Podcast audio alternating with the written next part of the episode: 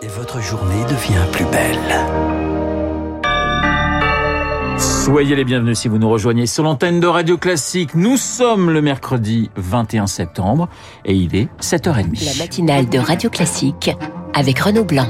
Et le journal avec Charles Bonner. Bonjour Charles. Bonjour Renaud, bonjour à tous. Elle a une ce matin un point d'étape de la commission contre l'inceste dévoilé. Un an après un appel à témoins auquel plus de 16 000 personnes ont répondu, place aux propositions cinq mesures d'urgence dans la lutte contre la cyberpédocriminalité, dans la formation des professionnels au contact des enfants, des mesures pour endiguer un fléau qui touche largement, selon le juge Édouard Durand. Il est le coprésident de la Civise, le nom de cette commission puisqu'il y a une personne sur dix dans la société qui est ou a été victime de violences sexuelles dans son enfance, on peut dire que dans une classe, il y a au moins un, deux, trois enfants victimes de violences sexuelles et notamment d'inceste. En posant la question à tous les enfants, est-ce que quelqu'un t'a déjà fait du mal? On envoie un message fondamental. Tu peux me dire pour que l'enfant se dise, ma maîtresse, elle va me croire. Il est fondamental que l'enfant se trouve en présence d'adultes en qui il peut faire confiance. Le coprésident de la Civision par Rémi Vallès, une campagne de sensibilisation sera lancée début 2023. Annonce de Charlotte Cobel, la secrétaire d'État chargée de l'enfance dans le Figaro ce matin. Charles, Emmanuel Macron dénonce, je le cite, un retour à l'âge des impérialismes. Discours offensif à la tribune de l'ONU hier soir quasiment exclusivement consacré à la guerre en Ukraine, une guerre hybride, militaire, énergétique, alimentaire. Et ce matin, Augustin Lefebvre, la réponse de Vladimir Poutine est toujours attendue. Oui, un discours dans lequel le président russe doit évoquer les référendums annoncés hier pour donner une apparence de légitimité à l'annexion de quatre régions ukrainiennes. Cette prise de parole devait être diffusée hier soir, puis ce matin, elle est désormais attendue dans une demi-heure. Selon les médias russes, seront guettés deux sujets, une éventuelle déclaration de mobilisation générale en Russie et ou un nouveau chantage nucléaire, plutôt des signes d'aggravation du conflit donc que d'apaisement. Et ce discours donnera la tonalité de deux autres prises de parole prévues aujourd'hui à l'ONU, celle du président américain Joe Biden et celle du président ukrainien Volodymyr Zelensky qui sera en visioconférence. Augustin Lefebvre est dans le viseur d'Emmanuel Macron également les pays qui ne prennent pas parti accusés d'encourager le conflit et qui portent, je cite, une responsabilité historique. Autre sujet de tension, la prolifération nucléaire soulignée par euh, Emmanuel Macron hier. Il s'est entretenu avec le président iranien Ibrahim Raisi sur la négociation d'un traité. Le dernier a été rompu par les États-Unis Donald Trump en 2018. En Iran, au moins trois personnes sont mortes dans des manifestations. La protestation touche tout le pays après la mort de Massa Amini, 22 ans, arrêté par la police des mœurs en raison d'une tenue vestimentaire jugée incorrecte. Des femmes, des hommes sortent dans la rue, illustration d'un pays en crise, selon Azadekia.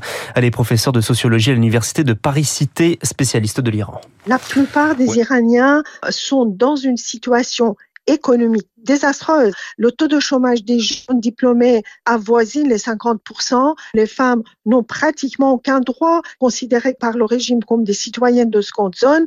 Comment voulez-vous que des gens continuent à tolérer euh, euh, ce régime? Et il n'y a pas de parti politique indépendant, il n'y a pas de syndicat. Donc la seule façon de montrer son mécontentement, c'est de descendre dans la rue. Un propos recueilli par Marc Tédé. On passe à la politique. Julien Bayou se retire de la coprésidence du groupe écologiste à l'Assemblée nationale. Le député est visé par des accusations, un signalement à la commission de son parti contre les violences sexistes et sexuelles. Accusation portée par une ex-petite amie et relayée par sa collègue Sandrine Rousseau. La pilule du lendemain sera bientôt gratuite, sans ordonnance et à tout âge. C'est ce qu'annonce François Braun, le ministre de la Santé au journal 20 minutes.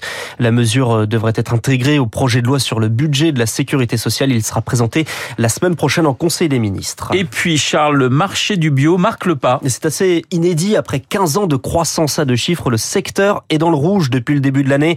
La Fédération nationale de l'agriculture bio ouvre aujourd'hui son salon dans la commune bretonne de Rottier pour réfléchir à la mutation d'un secteur lui aussi touché par l'inflation et Kioche. Le bio vit des turbulences, le résultat d'une inflation au plus haut, mais aussi du retour à une vie sans confinement et donc au poste de dépenses multiples, explique Laure Verdeau, directrice de l'agence bio, agence pour le développement de la filière. Après euh, deux ans ultra perturbés, on a tous beaucoup plus réinvesti sur les vacances, les loisirs, que sur la nourriture et les courses. L'alimentaire, que ce soit en bio ou en pas bio, il est en baisse. Malgré des ventes en grande surface qui reculent de 4%, dans les enseignes spécialisées c'est moins 2%, certains arrivent encore à tirer leur épingle du jeu. Au premier semestre, vous avez deux circuits qui sont en forte croissance. Pour vous donner l'exemple du circuit court, on était à plus 8% de croissance. Et puis, il y a un autre segment, c'est l'artisanat. Les 33 000 boulangers, 16 000 primeurs, ils ne sont pas des magasins spécifiquement bio, mais ils vendent du bio. Mais un marché, même en léger recul, devient moins attrayant. Ainsi, le nombre d'agriculteurs qui se convertissent au bio devrait lui aussi marquer le pas après des années de croissance, alerte Philippe Camburet,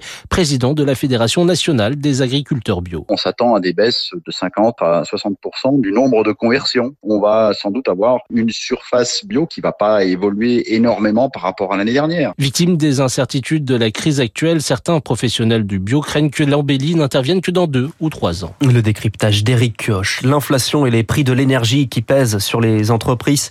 Sur les entreprises, 300 d'entre elles risquent d'être en difficulté pour payer leurs factures cet hiver selon le gouvernement. Les cinémas sont également concernés. Le congrès de leur fédération nationale est réuni d'ailleurs en ce moment à Deauville. Et entre la clim et la projection des salles au fauteuil rouge se demandent si elles pourront rester ouvertes. Dragan Klisarik est le gérant de l'épée de bois à Paris quelqu'un qui a euh, une salle moyenne à peu près de 3-4 écrans, on consomme environ 20 000 euros par an d'électricité. Là, c'est une facture qui va être multipliée par environ 15. De 20 000, on passe à 250 000. Même s'ils font des économies d'énergie, 5-10%, ben, en fait, c'est intenable. Le prix de l'espace, on ne peut pas l'augmenter. Il faudrait qu'elle passe à 30 ou 40 ou 50 euros. Propos recueilli par Léonard Cassette. Et puis, du football avec le Paris Saint-Germain qui réintègre la milieu de terrain Kera Amraoui. Oui, la milieu de terrain de l'équipe féminine sera à disposition de l'entraîneur n'ayant pas trouvé d'autres points de chute en fin de mercato. Keira Amraoui revient donc dans le groupe après une saison éprouvante marquée par son agression en novembre dernier euh, sur fond de rivalité sportive avec une coéquipière Aminata Diallo désormais mise en examen et écrouée accusée d'avoir euh, commandité cette agression. Le journal de 7h30 présenté euh, par Charles Bonner. Je voudrais rassurer les auditeurs de Radio Classique. Il y a une meilleure ambiance hein, du côté de l'équipe de Radio Classique entre nous. Vous me rassurez. Voilà. Pour l'instant, personne n'agresse personne et ça se passe effectivement très bien. Il est 7h36 dans un instant. Les spécialistes, le cinéma comme tous les mercredis sur notre antenne. Nous allons retrouver Samuel Blumenfeld.